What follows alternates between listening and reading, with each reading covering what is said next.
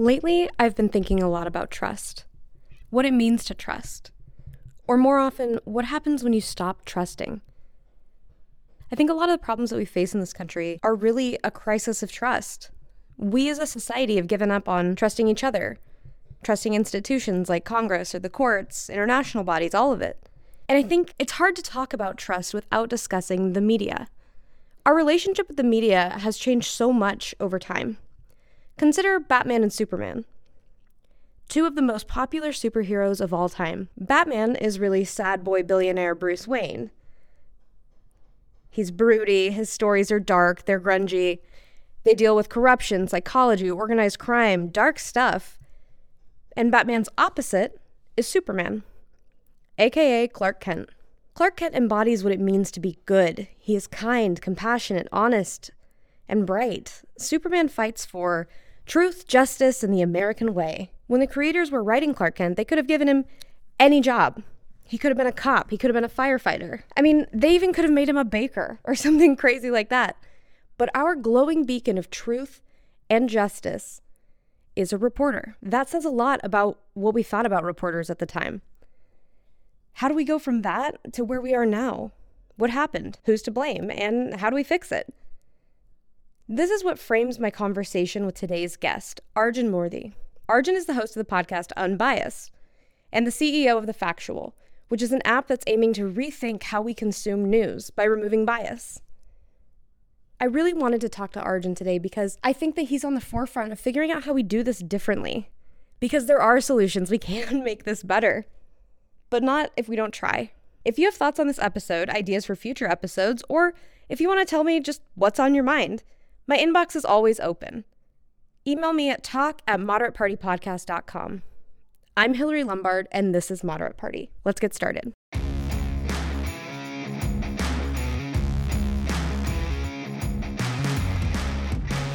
I listened to your episode with Jonah Goldberg, and you mentioned that you tend to, you poll your users, and most of them identify as moderate or hold moderate positions. I see that with my listeners. They, they tend to be moderate as well. But we don't see that reflected in Congress. So if we all say that we're moderate and that we want moderate policy solutions, how come we don't vote or act that way? Yeah, it's such a great question. Um, so yeah, so our the readership of The Factual, we surveyed them. They said, you know, roughly sixty percent moderate independent, twenty percent conservative, twenty percent liberal, which uh, when we compare it to Gallup data, it looks actually like the United States. So if there is a preponderance of moderates and independents, why do we have hard left and hard right policies dominate? And Um, it was actually in talking to a couple of our other guests. So Lee Drutman, who is a political scientist at New America, he's a really sharp guy. Um, he really helped us understand. He has a book called Breaking the Two-Party Doom Loop. And it really enforces, or it really clarifies what happens. Like, first of all, we have only two options at the polls, which itself is, um, it makes a lot of things binary. And even if you don't fully agree with one side or the other, it's like, well, what else are you going to do? So while we may, a lot of us are moderates, when we get to the polls, we're like, well, I kind of hate this one, but I hate this one slightly less. So I guess the lesser of two evils. So that's one element that's playing in. The other thing Lee made clear is he said, you know, we have this election system that's called winner take all, or rather first past the post. I think that's the lingo they use. And what that basically means is in an election, if I get one more vote than second place guy, I get the whole district. Too bad, so sad. And so in that kind of contest, what ends up happening is you want to basically be clear and extreme to win just enough over the next guy. You don't have to win the majority of people anymore. You just have to win your segment, and they need to show up more than the next guy's segment by one vote. And that encourages more sort of extremist commentary and and thinking, because who cares about the majority anymore? And that and that's one of the big reasons why Lee advocates for something called proportional representation, that you'd have these large districts. And if you, you know, if you win first place with thirty percent, you get thirty percent of the district or thirty percent of the seating power. And then the next person gets twenty and so whatever. Um, there's, of course, ranked choice voting and all other kinds of things. So basically, Lee says our electoral systems are built to reward extremist thinking um, and combative thinking. Our primary system is also terrible. In fact, arguably maybe even worse Yeah, I would say we're terrible. Yeah. So, and, and so you've probably read about this. Our primary system, you know, the, the traditional logic apparently was in the primaries, you tack to the extreme, you're, you're, you're really principled position in some corner so that people can tell how you're different than the next twelve people from your party. Mm-hmm. And then once you win, you tack back to the center because they all know that the center is really where most people are at. That used to be traditional politics, but apparently, I, I don't remember all the details of Lee's commentary, but it no longer works that way. You sort of win the primary with your crazy speech, and then you stay in crazy camp because that sort of keeps you, keeps your loyal base out there. Need those small dollar donations. Yeah, there's some of that mm-hmm. for sure. And then the third part I would say, and this is uh, probably more from me than it is from anyone like Lee, is uh, our social media and media system rewards the extreme and the soundbite sort of stuff. So the, the nuanced moderate position is just not sexy. Mm-hmm. Like, what do you say? It's like, look, yeah, we do need to, you know, when it comes to gas prices, okay, America should be more energy independent. Um, it's tricky because shale oil is not always good uh, for the environment, but in the short run could be good. Like, you know, it's it's just not a very... incremental change. Yeah. It just doesn't sound good versus like, you should not drill. It's destroying the world. Or drill, baby, drill, because mm-hmm. we do this. We get out of the Saudis' pockets. We get out of the Russian pocket, the Venezuelan. We are golden. We are ki- Like, it's just so much better. And on social, of course, it's amplified a hundredfold. And then you start to think, well, maybe that's actually what the country thinks or wants. But anyone who's taken the time realizes that social is not a reflection at all of how people think. It's like this weird slice of the population. Mm-hmm. They're just really loud and outspoken. And most of us are like, I don't know, really? Um, so I think these are a lot of the things that are driving us to have more extremist policies. The electoral system, the lack of proportional representation, the media, social media sort of doom cycle. Uh, all this makes us get extreme policies, even though most of us are probably in the middle. Right, because I think like with social media too, if you ask me to respond to an article written by an extremist, you're probably going to get a more extreme response from me than normal because right. like you're triggering something that I feel passionately about. Whereas if you were to ask me what I think about corporate taxes, you're going to get a very slow, meandering, wishy-washy policy. But I think that what's challenging and really particularly challenging for the media is that You can't you can't form a business around the idea of eating your vegetables. Like, come over here. You get to do homework all the time. Right. Why watch the football game when you can read the intricacies of tax policy? You're going to end up with an audience of two. You're, of course, correct that the way media is built and funded, um, historically, you know, for most of the last one hundred years, the majority of news outlets are funded by ads. Um Uh, the New York Times is one of the rare exceptions now that actually has more subscription revenue than ads, but the majority of places have been ad-driven. And when you're ad-driven and you're getting every day, we're seeing new and new sources and outlets pop up, all of these are competing for your attention. And if they compete for your attention, the best way to win is to carve out some niche that you really focus on and then really turn up the dial on how crazy it can be to scare people to some degree. And that's how you win them over and over again. Mm-hmm. And so, yeah, the media model is built for that. Actually, this is long before social media and all, even the, you know, the explosion of news sources. You know, the old adage in the news industry was always, if it bleeds, it leads, right? It's been right. the adage for a hundred years or more. And so if you read only the news, you come away with a distorted idea of everything is bleeding, but most things are not bleeding. It's just, it's only if it bleeds, it's in the news. So there's this distortion of story selection. There's the distortion of social media and the distortion of the business model itself and the distortion of story selection. Um, all of which is to say that I do think there's an alternative. I mean, that's what we're doing at The Factual. Uh, we're not a household name yet, and we're not a massive business. I don't know that we will be, maybe, I hope. Uh, but what we're trying to prove is that first, we build a news business that has no ads. We don't care about likes and hearts and tweets. It's irrelevant. Just mm-hmm. uh, we don't do that. The way that we select stories is transparent and based on information value and how unopinionated stories are. We're trying to give you the facts. That's our job. It's not our job to give you the answers. We don't know the answers most of the time. We'll do the best we can, give you as many of the different angles from across the political spectrum. You get to decide. Very different sort of idea than most typical news, which is we're catering to this one slice. We're like, we're just giving you the facts. It's your call. Um, and then the third is it's a subscription business and a very mm-hmm. low cost one at that. Um, uh, oh, I'm sorry. And I missed the last one, which is the way that our our community also runs. So we have these daily polls uh, that we have people weigh in on and comment. All the social media, um, the negative signaling co- elements of it are gone. So there's no, there's a, our like button is called the respect button, but mm-hmm. you can't see the number of respects something's received. Mm. Um, users are anonymous, so they can speak honestly and freely without worrying about professional backlash. But conversely, we also don't have all comments rated. I mean, all comments listed in either chronological order or number of likes. It's listed based on information quality of the comment. So it's, there's a whole bunch of technology behind it and, and algorithms, but um, all of which is to say, we're trying to craft something that takes away the ills of current media environments, both the business model and the way that they run, and show that there's an alternative. And so far we've been modestly successful. So I think the opportunity is there to do this, uh, but it's hard. It's definitely hard. Jumping off of that, what I heard a lot is that you're trying to restore trust, mm-hmm. essentially. Yes. Trust through transparency. And in preparation for this episode, um, I read a Reuters poll that says the U S ranks last among forty-six countries in terms of media trust.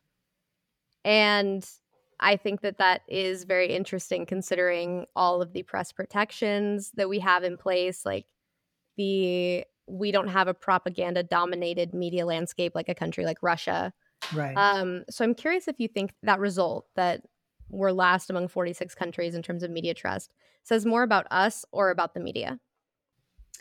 Um, I think it probably says more about the media than it does about us. Uh, so fundamentally, the U S media landscape is one of the most competitive landscapes in the world.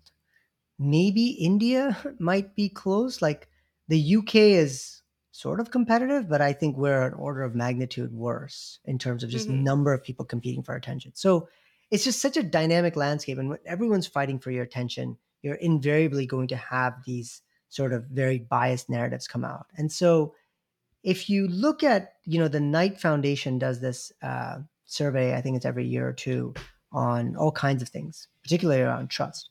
And so, yes, it's true. Most people in the United States don't trust the media. But if you dig deeper and ask why, the number one consideration that comes up is eighty-three percent say the news is biased. It's either very biased or extremely biased. Mm-hmm. And so it turns out that most people think I don't trust the media equates to the news is false, fake news. But that's not it. It's not that the news is outright false. You, you know, unless you're traversing in InfoWars or junk like right. that. Like most of it is actually, it's not false. It's just selective omission. It's mm-hmm. framing of a story. It's having a narrative and fitting the facts to the narrative. And or what you choose to cover and what you don't. Correct. Exactly. And that's what's upsetting the public. That's why the public is saying, I don't know if I trust you. We all know at this point, look, the New York Times is a good news publication, honestly. Mm-hmm. But unless you're completely naive, you no longer think the New York Times is the bastion of truth and justice and is right on everything. I think we can all have figured out they're pretty liberal in their views. And even though they try to delineate opinion and editorial from news, it all seeps in to the news side. So that's really what's at the heart of it. It's bias. And that's driven by the fact that so many places are competing for attention. They're all increasingly trying to carve out a niche. So then they all look individually biased. So the solution may be something like what we're saying, which is you have to read multiple viewpoints across political spectrum. Um, so let me ask you, what type of bias do you think the mainstream media is most guilty of? Well, I mean, general political bias, of course, is sort of mm-hmm. what dominates it. But um, if you think about right now, let's take um, random stuff in the news, right? So uh, race and gender are very big in the news. And they're sort of, right. if you think about almost every story, there's some sort of line about race. People mm-hmm. of color are affected like this. Uh, black people are disproportionately this or that, et cetera. And while it is an observable fact in many cases, it is not actually always useful or relevant. What I mean to say is, if you're talking about a policy and you're like, black people are disproportionately affected by X policy, mm-hmm. it's not because they're black in a lot of cases. It's not like someone made a policy that said, if you're black, you get half of whatever. You know, a lot of times it has to do more with wealth and class inequality. And class inequality would be a better proxy to talk about a lot of things. But if you see in liberal outlets, they'll usually default to race rather right. than talk about economics and class. And then conversely, on the right, uh, you'll see their talking points that they're continuously driving. Um, and so I think they have their narratives that they set to play for, that they know their audience expects. And I don't think they consciously mean to do it. I do think most journalists genuinely try to report the story as best they can, but by virtue of the editing uh, cycle or the people who write the headlines or what have you, it tends to gravitate into a certain storyline in, in all kinds of news outlets. I'd like to push back on that a little bit because I, I don't deny that political bias is an issue. Fox News is, is the main offender to the degree that I don't even really want to punch at them at this point. There is no denying that. But when you look at other mainstream outlets like A B C, N B C, the Washington Post, mm-hmm. or just like other large outlets, I think that you see less bias towards one political party or the other and more of a bias towards escalation or towards um, if it bleeds, it leads. Yes. I personally think that that is more damaging than a political bias. If you're always trying to take it one step further, if you're biased towards a more sensational story, I I see that as more of an issue than political bias. I think that's a very fair point. Um, and yeah, you may be right. Um, it's one reason why I think the responsibility of journalists should be to give context. And uh, it's it's what we look for, you know, when we rate articles at The Factual is, did this article give you as much context as you need? So, you know, here's a, it's a little bit of a glib example, but if you take COVID, which generated the most headlines of all time, I think in the last few years, mm-hmm. um, you know, most headlines would be like a death toll or a death rate or some death, death sort of thing. And one uh, commentator sort of just off the cuff said, yeah, well, it wouldn't be much of a headline if you said ninety-eight percent of people who got COVID survived, you know, but it's actually true. Uh, now there's, it's irresponsible because a two percent death rate, if that's where it ends up being, I think it's somewhere between one and two, is still very, very high. Most people may not think of it that way because mm-hmm. you're like ninety-eight percent survived. Yeah, but you don't want two out of one hundred people dying either. That's quite a bit. Right. And right. so it's it's sort of a play with numbers and how human intuition works. That's not very responsible either. But the point was, you want to give context to all this stuff. And so the best journalists who did COVID coverage were not alarmist unduly. Um, and I'll take a random example. She's not even a journalist. She's actually a professor who's now an opinion editor or a, a columnist at the New York Times. Her name is uh, Zeynep Tufekci, and she's actually a professor. I want to say North Carolina or South Carolina somewhere. She wrote a book called uh, uh, Twitter Tear Gas or Tear, Tear Gas or Twitter or something like that. Um, she's very smart and she's really thoughtful. And when she was commenting on Twitter about um, COVID, she tried her best to straddle the middle line of here's where you need to be worried and here's not. So she was one of the very first people to say, you should be outdoors playing all the time and don't worry about masks. The likelihood that you're going to catch it outdoors at the beach. Um, you know, there was like, for a while, the uh, a lot of publications ran pictures of Daytona Beach and people playing on the beach without a mask. This is in twenty twenty. And how irresponsible. And Zeynep was the first to say, actually, no, that's probably a pretty good thing they're doing. They're, you know, there's a breeze blowing off the off the sea and they're outdoors, like good for them. And so I think a good journalist or a good journalism outfit should give context to the numbers of the bleed, if it le- bleeds, it leads. So yes, there's this thing that happened. It's really bad. We're going to give you the facts. By the way, the context is this is a particularly rare issue. This is actually what real life normally looks like. This is the prevalence of this incident or not. This is how it compares to other counties, states, countries, et cetera. So now, reader, you have the context to understand this rare event, which may be tragic, but also everything around it. I don't think most journalists do that very well. Do you think that that, I mean, like, so I, I agree with your point broadly that I think that adding context um, is critically important, because I also, I think that journalists are often more informed on any particular issue than the average person. So they're mm-hmm. in a in a good position to supply that context. But I also think that there is something to be said, like if we were to apply that across the board. Um, I'm going to give you an example, and I mean, it's probably a straw man argument, so I apologize for that in advance. But um, let's say tomorrow I am hit by a car and I don't make it. And it's covered in the news. And they say, you know, Hillary Lombard, outstanding podcast host, dead too young. And then they talk about my life and my death, as one does. And then at the bottom, they're like, but, you know, she was hit by a car and died. But most people that get in cars don't die. Bye. Yeah. Do you think that that serves the story well? Yeah. So it's not quite the context that I would aim for. I think what would be, what should be added on that is, for example, um, what has been the the incident rate of tragic fatalities on the road? Has mm-hmm. it been going up or has it been going down? How does this city compare to other cities of comparable size?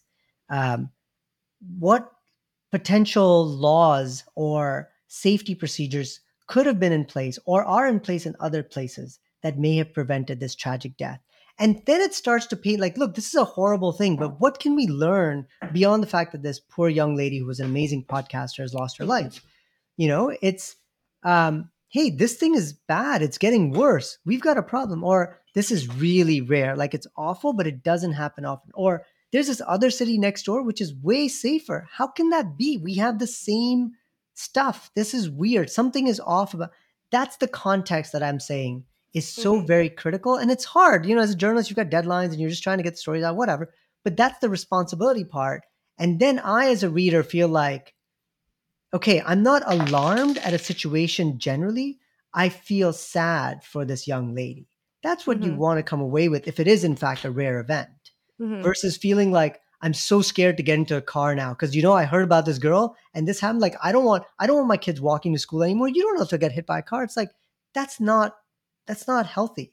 You can't mm-hmm. live like that. Big tech plays a big role in this. It's the elephant in the room in any conversation about the media. Let's say, again, to use this, this story of my untimely death, reading that is one thing. And I think that maybe if I read it, I come out of it with the result that you're talking about, which is where I feel sad for me, but not too scared to leave the house. But then an algorithm comes in. And when I finish reading this article, I'm like, oh, man, Hillary, you're going to miss her. It gives me a bunch of other articles from unrelated news outlets about a bunch of other young podcast hosts that were struck dead. And I don't think that the media outlet intended for that to happen. Yeah, YouTube is amazingly good at it. Good Lord. I think YouTube's probably the biggest offender, frankly, uh, in that regard. There's two parts to this, like so much of moderate discussion, right? There's a part which is personal responsibility, and there's a part which is on the companies. So let me start with the personal responsibility. We live in a capitalistic society, and you're going to encounter companies that are always doing things to manipulate our attention or grab it. It's just the nature of the game. We as consumers have to be better prepared for this nonsense.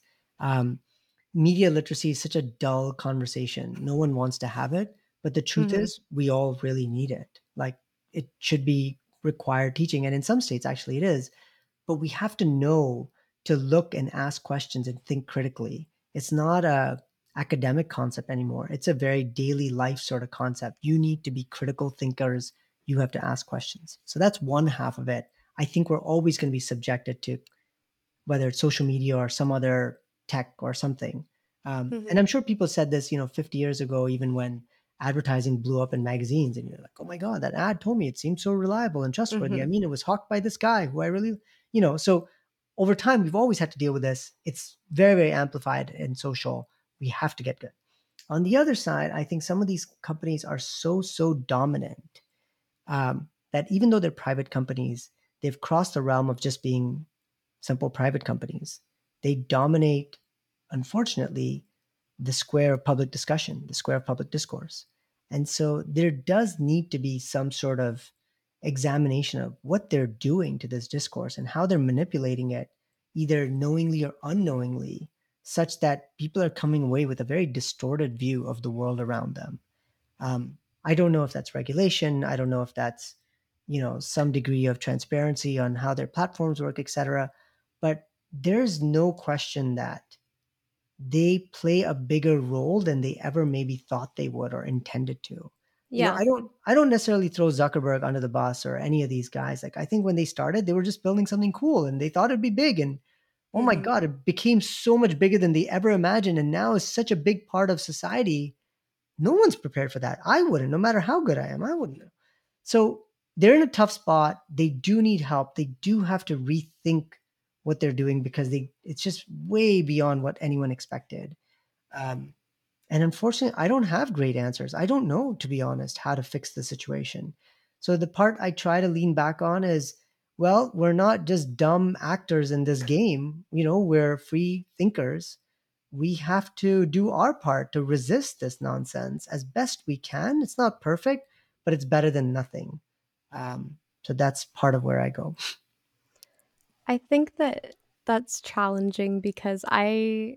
believe that we are not dumb actors, but what concerns me more is when we choose to be yeah dumb actors. And I don't actually even fault people for that, even though it concerns me so much. Is like, you get home from work, your kids are screaming, you have to cook dinner, the last thing that you want to do is watch like depressing and intricate coverage about Ukraine to form a nuanced opinion about nuclear posturing yeah and then debate it amongst your peers. So I think that that is where I do feel that the media has a higher responsibility to find a way to feed us vegetables in a way that w- we can take. But it's also hard if we don't want it.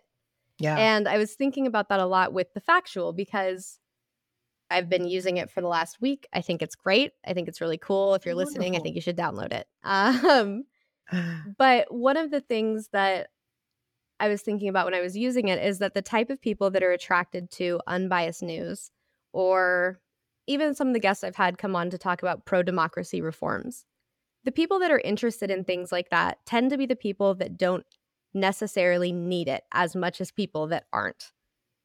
And I think that that comes down to eating your vegetables. Is like, if you're open to the idea of broccoli, you probably eat carrots or like some other vegetable. But like, if you're violently opposed to broccoli, your nutrition is probably not in a good place to begin with. So I think, you know, this is probably the the bit about The Factual that makes me the happiest. Um, our readership is in all fifty states in more than three thousand zip codes. We once overlaid our subscriber base uh, as a proportion to the U S population density, and it looks like the U S population map. It's almost even. Uh, we have subscribers who are C E Os, and we have unemployed homeless people who pay for The Factual, which blows my mind. Maybe they shouldn't, but I'm happy they do. Well, we yeah, it's it's you know it's a very affordable subscription for a reason, because we want it to be accessible to everyone. Um, we have pastors that use it. We have multiple pastors and reverends, because I know when they sign up, they sometimes have their signature and their email, so I can see. We have ex-convicts that are subscribers. Um, and I know because sometimes when people comment in our polls, they'll say, you know, I did this. And so I say all this to say we have a ridiculous cross-section of the U S using this product. And it seems unlikely to me that pastors and ex-convicts and homeless people and C E Os in all fifty states and three thousand zip codes are magically only the people that already liked carrots. It doesn't seem li- likely. I think actually the majority of people um, want what we're trying to give. The key is, though, to be respectful of people's time. And that, to me, is such a critical thing. You started this question so well by saying, you get home, it's been a long day, the kids are screaming, you've got to make food. That's real life. And so when I think about delivering news to people like that, Our goal should be, let's give you everything you need as quick as possible, as easy as possible, in whatever format you like, and then bounce. Go on and get on with life and do something other than read the news. That's a very different mentality than every other news organization I can think of. Most news organizations, and again, in part driven by the business model being ads, the more time you spend, the better it is for them. Right. It's similar to an app. Exactly. And for me, I don't care. In our app, we don't track time in app. We don't track clicks or views. It's completely irrelevant. All I care about is, do you use this on a regular basis? Ideally, every day or two. Are you using some part of The Factual? Great. Then we're doing something right. What mm-hmm. you read, when you read, how long you read, I don't really care. It's irrelevant to me. And so I think that this respect for people's time is what is missing. And if we did that, then everyone's willing to do five or ten minutes of vegetables a day. Don't make it an hour-long vegetable session. That's awful. Five or ten? Mm-hmm. I most people probably put up with it. It's not so bad. You and I both have hour-long podcasts. So. The irony is. Keep listening, though. Well, I do think the podcast, though, is a very different medium in that I hope, and, and certainly having listened to some of your episodes, it's enjoyable. You're listening to a conversation, hopefully, between people that you find interesting. It's enjoyable. And truth be told, a lot of people who are listening to podcasts are multitasking, driving, cooking, something or the other. That's a nice thing. Like, have it running in the background. Why not? That's very different than active reading. I'm going to sit down and read something for ten minutes to really learn the facts on Ukraine. Like, yeah. It's like, that, oh, you didn't read that white paper? No, yeah, exactly. No, I did not read that white paper. So when we do, you know, when we're operating more in that mode with our daily newsletter or the, the briefing in the app, be as quick and tight as possible. That's the goal. Mm-hmm. So switching gears a little bit, I want to talk about the rise of independent news. Yes. We have the mainstream media, right? Which, just for the sake of a shared definition, I'm putting New York Times, uh, N P R, Wall Street Journal, A B C, N B C, all the acronyms, Fox. Yes. People don't trust that group, right? We're like, no, can't trust them. They all have a bias. Who they choose to trust is very interesting to me, because the same group that's like, I can't trust Anderson Cooper, I can't trust N B C News at seven. I can trust known liar Donald Trump, or I can trust obscure journalist on Substack. Yeah. Or I can trust podcast host. Yeah. How, what, where do you think that that breakdown happens? Yeah. So, you know, I think uh, if I was to espouse a, a rule to go by with the news, is don't trust anyone entirely. Um, this is the critical thinking part. Every news source has some sort of bias if it's writing content, because it's written by humans. Humans have biases. That's normal and natural. Accept it. So I think every writer at the Times has a bias. I think every writer at every place has a bias. It's okay. Mm-hmm. I'm I'm fine with that. You know, what we want to do is give them context so they know what to expect, but otherwise expect that. Um, I think there's a couple of interesting things going on here. The first is that actually sometimes the specialist sources, Uh, and some of them are on Substack. Uh, I, I tend to uh, screen out individuals and look more at publications. So there's a Jonah Goldberg, who we spoke about earlier. The Dispatch. That's right. The Dispatch, great publication, is on Substack. You know, it's run on Substack, but it's a publication. It's got editors and writers. You know, it's, right. It happens to be on Substack. So um, I think a lot of the smaller outfits are actually in their area of expertise better than the likes of the Times, the Journal, and the Post. What the internet has done is it's allowed a huge flourishing of news outlets. And each of them has decided to focus on something, some to the detriment of us because they're hyper-partisan, but sometimes because they get really, really good journalists on that topic. So to rattle off some names, there's a site called War on the Rocks. Most people wouldn't know it, but it's like former war correspondents, I think mainly A P, I want to say, really good. I mean, the foreign policy stuff is mind-blowing. You read two articles in there, you're like, geez, that was a lot. Yeah. You know? But it's it trounces anything that we're going to see at the Times of the Post. And again, not because they're bad, but this is all these guys do. Mm-hmm. You talk about civil liberties, uh, Reason, or The Intercept. Very good. I mean, they are sharp on this stuff. They are going to hold your feet to the fire. I don't say any one of them is gospel, but I would take two or three of them and say, that's really good coverage. And so what I think I, the media landscape has allowed is there is great journalism out there. That's our fundamental thesis at Factual, which most people sound, I say this is the golden age of journalism, and people are like, you're crazy, right? And I'm like, no, I'm telling you, this is there's the best writing we've ever had in the world. It's just really hard to find. It's yeah. really hard to find amongst all the crap that's out there. Yeah, it plays at the same volume as crap. Exactly. That's right. Arguably, crap does better because of how social media cycle works. So our job at The Factual has always been that we are first and foremost a search engine. At, at its core, that's what we try to do, is search and find great news written by all these outlets, both big and small, oftentimes the small, because our search ranking doesn't care about popularity. Just like I said, we don't care about likes and tweets and backlinks and all this stuff. So we find these small outlets like The Intercept and Reason and American Conservative and Dispatch can outrank the likes of The Times and The Journal and The Post on some topics on some days because they'll write really in depth, because that's what they do. Um, and so, yeah, a little bit of a meandering answer to say that, you know, um, I know that people may not trust mainstream media, and understandably, because they do have bias, but I don't think they should extend it to, and I therefore trust X wholly. There is no holy trust. There's no gospel anymore. Everyone has a bias. Accept it. Get used to reading more than one viewpoint. It's, by the way, the formula that our parents did in their day and age. Like, I talked to my dad, and I remember he used to get, you know, two or three newspapers at our doorstep in the morning. This is when I was a kid. And I was like, Dad, why are you reading two or three? Like, just read one. He's like, no, you can't just trust one. You have to read two or three. And I didn't understand what he was saying back then when I was a kid. But what he was basically saying is, you've got to see different viewpoints. That's the whole algorithm. That's the whole secret sauce. Read more than one. Right. Don't believe that any one person is giving you all the answers. It's just not likely to be true. Because you are what you eat, right? And if you only consume one outlet, your opinions will almost match up perfectly with exactly. whatever news you're consuming. Yeah. Yeah. And we're all very interesting people with lots of interesting backgrounds and perspectives and ideas. Great. Let our media diet reflect that.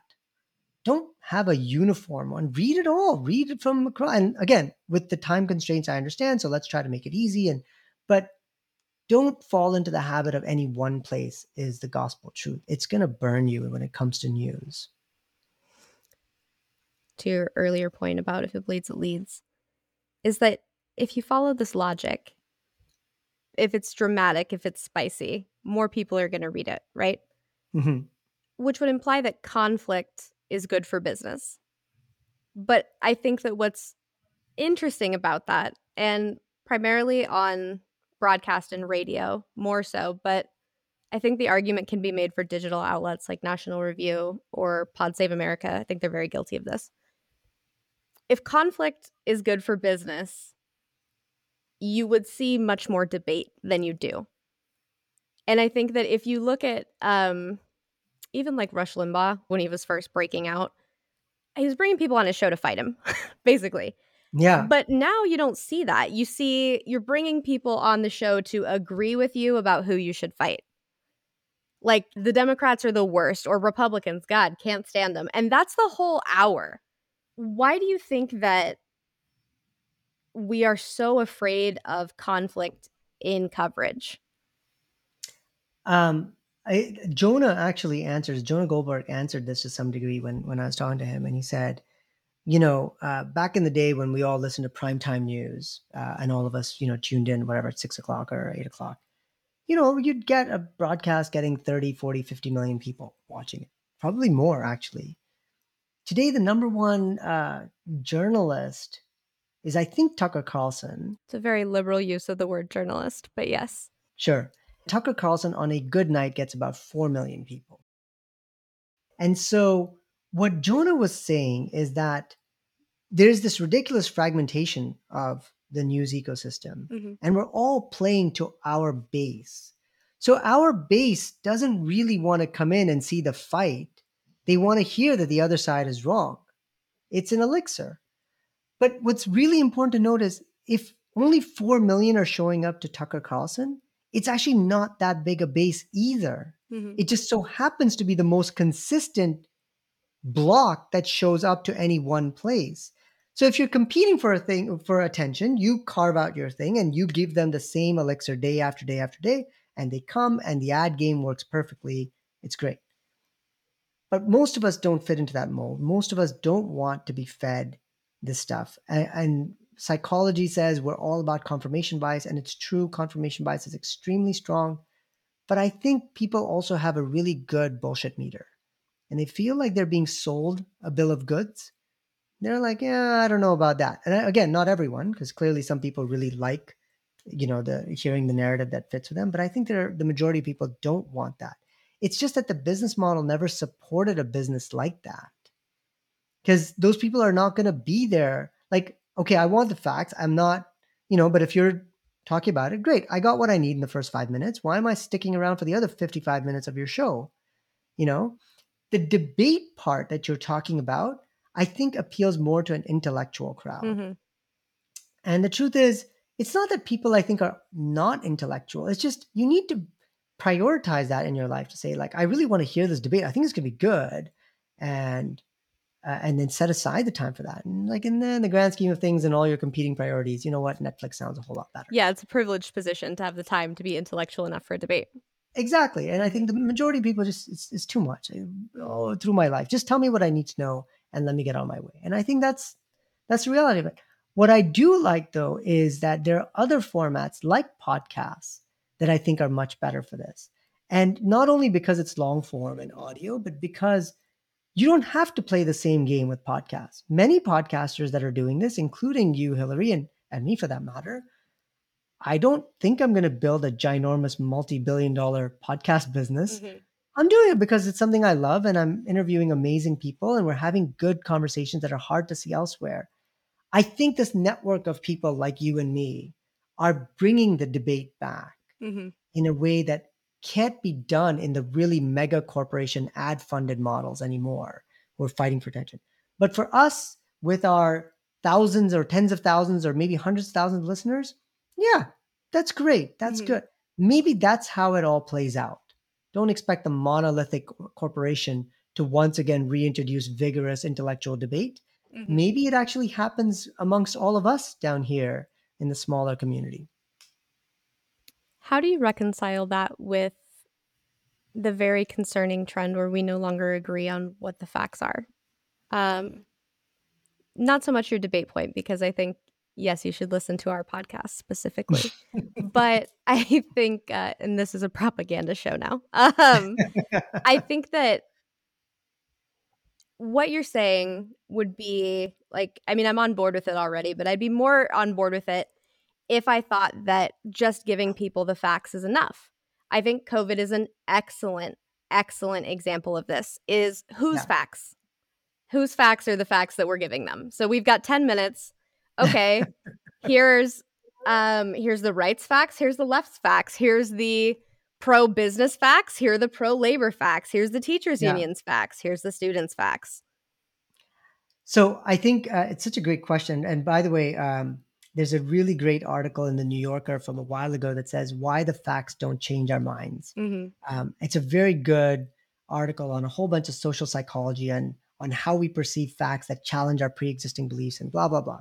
It's excellent. Anyways, um, what I took away from both that article and even from the question is that, or, and, and specifically to COVID, let's talk about COVID. The answer on the facts through much of COVID actually should have been, this is the best we know as of the data as of now, and things are changing.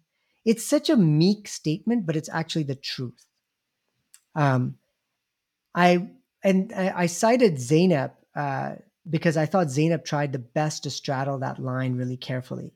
She said, here's what I've seen. Here's the studies. Here's what I know. Here's what I don't know.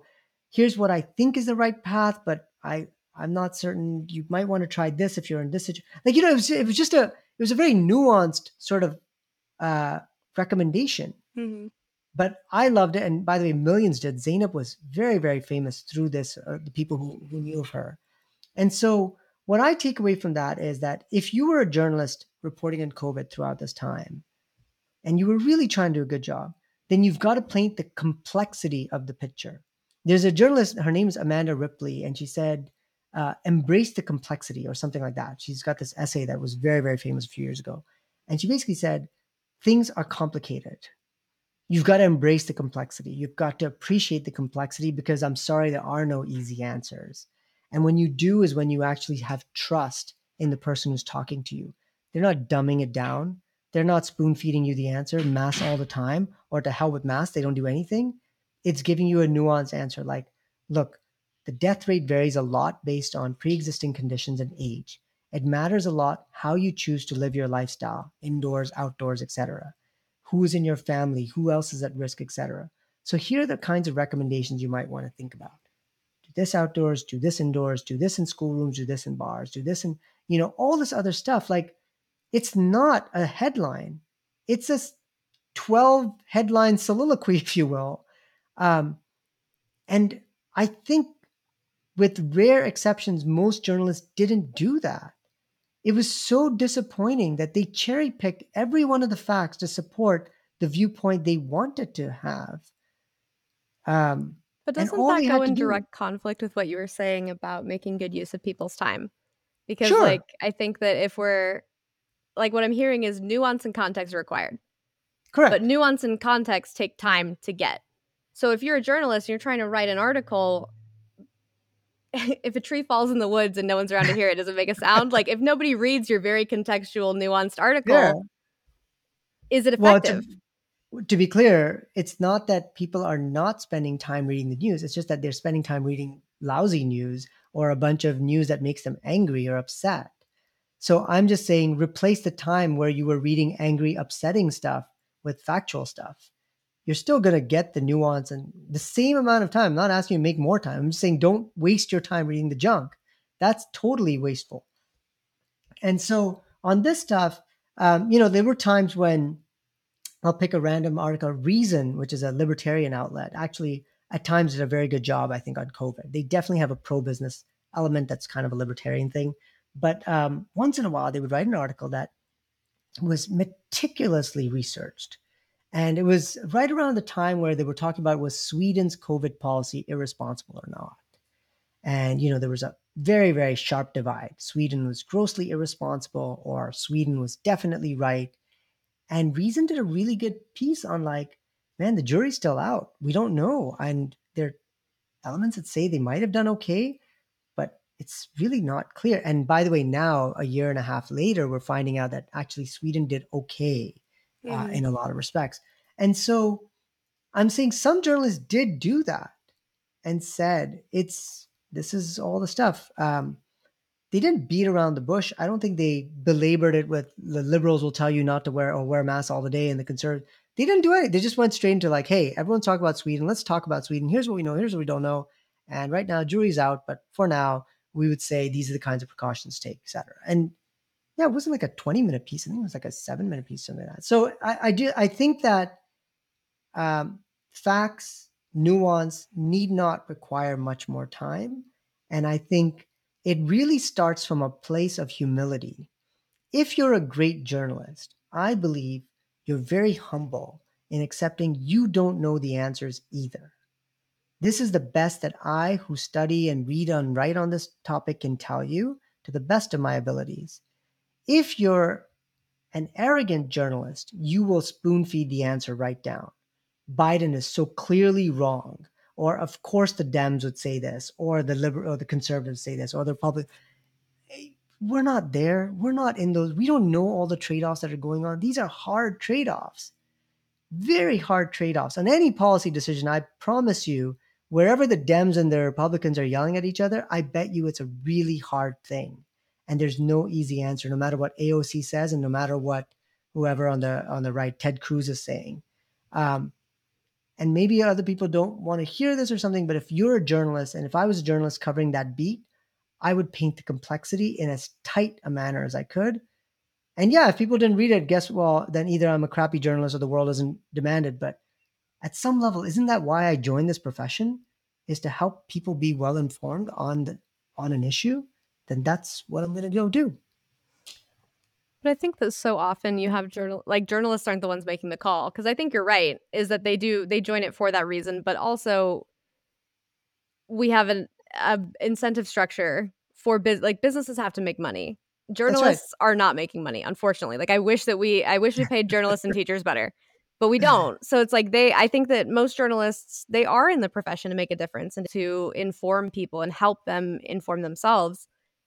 But that sense of Clark Kent style idealism is in direct conflict with, we have to make money.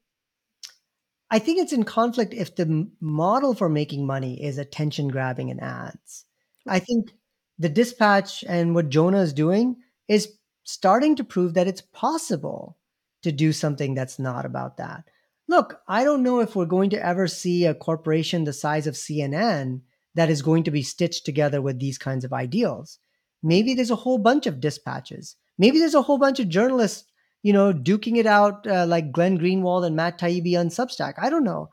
But what I'm saying is, um, if you're not beholden to the old revenue model, you can do the kind of journalism you set out to.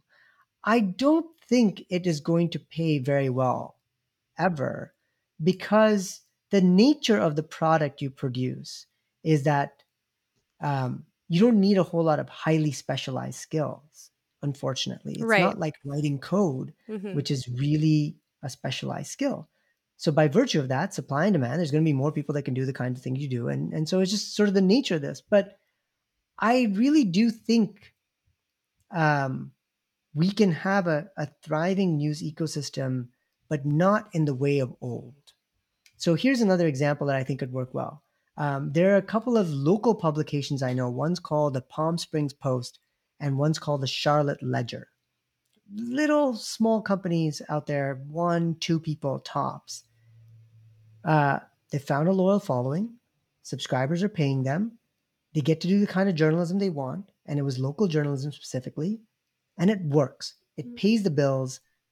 It's a little stressful, I'm sure, like any business, but it's doing the things they want. They're not earning million dollar outcomes and having a three martini lunch and winding down. They're just, they're doing the job they want. So what I'm saying is it is possible, but I don't think it's going to be possible the way that media ran in the eighties. Mm. That is gone. I don't mm-hmm. think that's coming back. I think it's a new way that's coming. Um, and if our expectations as journalists and as media cre- or whatever, media houses are more reasonable, I mean, it could work. We are living in an era of distrust, right, and skepticism, particularly at institutions such as journalism. Um, but also extending to like Congress and the presidency, even international organizations like NATO. We're seeing institutions are not in a good way right now. Um, but the media is one of the most maligned institutions um, in at least American culture, much more so than these others. Um, do you think that it's because we interact with them more often, or do you think that the cause is something different? Uh. I think uh, our political system likes to take shots at the media, maybe more than other countries. I don't know that for a fact. Hmm. It certainly seems that way to me. Like the media is a punching bag for a lot of things. Um, I also think the media sometimes deserves the punching. Right. And so, uh, yeah, like I said, you know, uh, earlier, we have a highly competitive ecosystem in media, more so than most countries. Perhaps mm-hmm. India is the exception I can think of. It makes our media tend to do things that are more sensationalist and salacious and stuff like that. Um, and therefore, they deserve the punching sometimes. Um, I think most journalists in the good places are trying to do a good job, and they're wrapped by bad business models and bad incentive structures, and it's hard for them to do the job that they wanted to do. Uh, you know, on the broader question of, of trust in institutions, I think one element that I've found is that institutions and experts often talk down to people. And it's like, well, we know, we've done all the research. Like, why are you even questioning us? Don't even worry about it. yeah, yeah, exactly. Like, here's the answer. Mm-hmm. That, what, what more do you need? It's a mistake. You should always treat the public and the audience as capable and intelligent. Yes, for sure, time constrained. I get that. But capable of reaching the right conclusions. You don't need a college degree to understand the implications of policy, nor do you need it.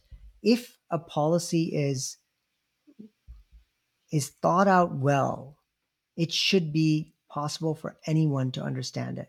There's um, here's a nice parallel. in in the technology world where I come from, because I'm an engineer, um, there's a concept called E L I five, mm-hmm. explain like I'm five. And so you'll sometimes see it as an acronym. They'll say E L I five, you know, how planes fly or something like that. Mm-hmm. And the idea actually comes, I think, from a physicist named Richard Feynman, who was a phenomenal physicist. Uh, and he basically said, if you can't explain things in language that a five-year-old understands, then you actually don't really understand it. And so I thought that is, to me, that's at the heart of this stuff.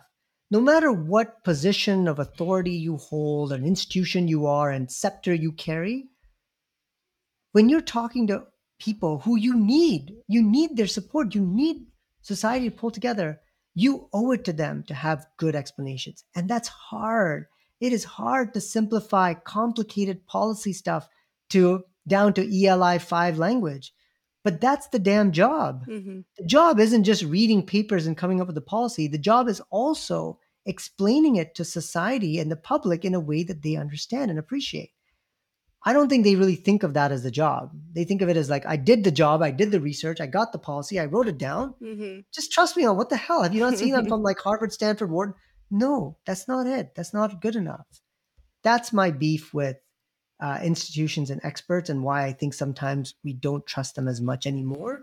Mm-hmm. Um, but the best experts are so in love with their subject that they're delighted to explain to you yeah. the nuances in a way that shows their interest. Like you think about your best teachers you had in school, you know, like I remember my math teachers that were really good, and they were really good because they loved the subject and they loved getting into it with us. Mm-hmm. That's when you respect experts, is because they're in love with it and they want to share that love with you, not right. because they talk down to you. Yeah. That's what I think is missing. So I, I mean, I think that that's a wonderful question to end the episode on, but I do always try to end it by asking, is there a question that I should have asked you that I didn't? Um, maybe the one that is interesting, just because it's controversial, and I think your readers might find it fun, and we were talking about Ukraine at the start, is, was it right or not to ban Sputnik and R T News? Those are Russian media outlets. That's right. Yeah, yeah, Russian state-run media. So Sputnik is very much state-run media. R T is arguably pseudo-private company, has real revenues, but clearly has a Russian influence. And um, because we're talking a lot about the media, I thought this is just a very interesting question, and one that we really struggled with at The Factual, because when in doubt, we tend never to ban anything. Like, again, we're just like, we'll rate it, we'll show you the ratings, your call, Mister Reader. Um, and I think on this one, most of the world got it wrong. Hmm. They shouldn't have banned it. Why? Um, because the the repercussions of that are really bad for Russian citizens. When we banned Sputnik and R T, it's not like most of us believe that nonsense anyways. But what ended up happening was Russia said, oh, really? Guess what? B B C, Bloomberg, Journal, you're out of here. Get out of the country. And that sucks for Russian citizens. If we want this war to come to an end sooner, we need Russian people to know all the facts. They need to know everything that's going on too, because so they can hold their government accountable.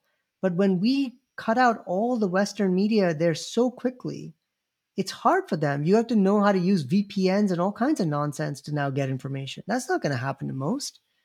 So I think that was a mistake for that reason. And is your argument that Putin would not have eliminated those sources had we not first banned Russian news sources?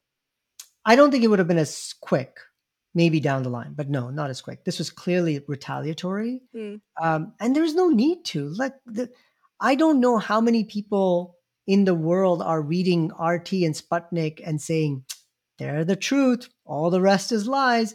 And the segment that is doing that, and I'm talking about outside of Russia, but the mm-hmm. segment outside of Russia that has chosen to believe Sputnik and R T over every other outlet probably is a lost segment anyways. I don't think you're saving them by blocking those two outlets. Right. Um, so I think at the end, you didn't really help the West that much, Western readers. And what you did do was harm Russian readers. Mm. And I think that was a mistake. We didn't, we didn't factor into it what we are doing for them.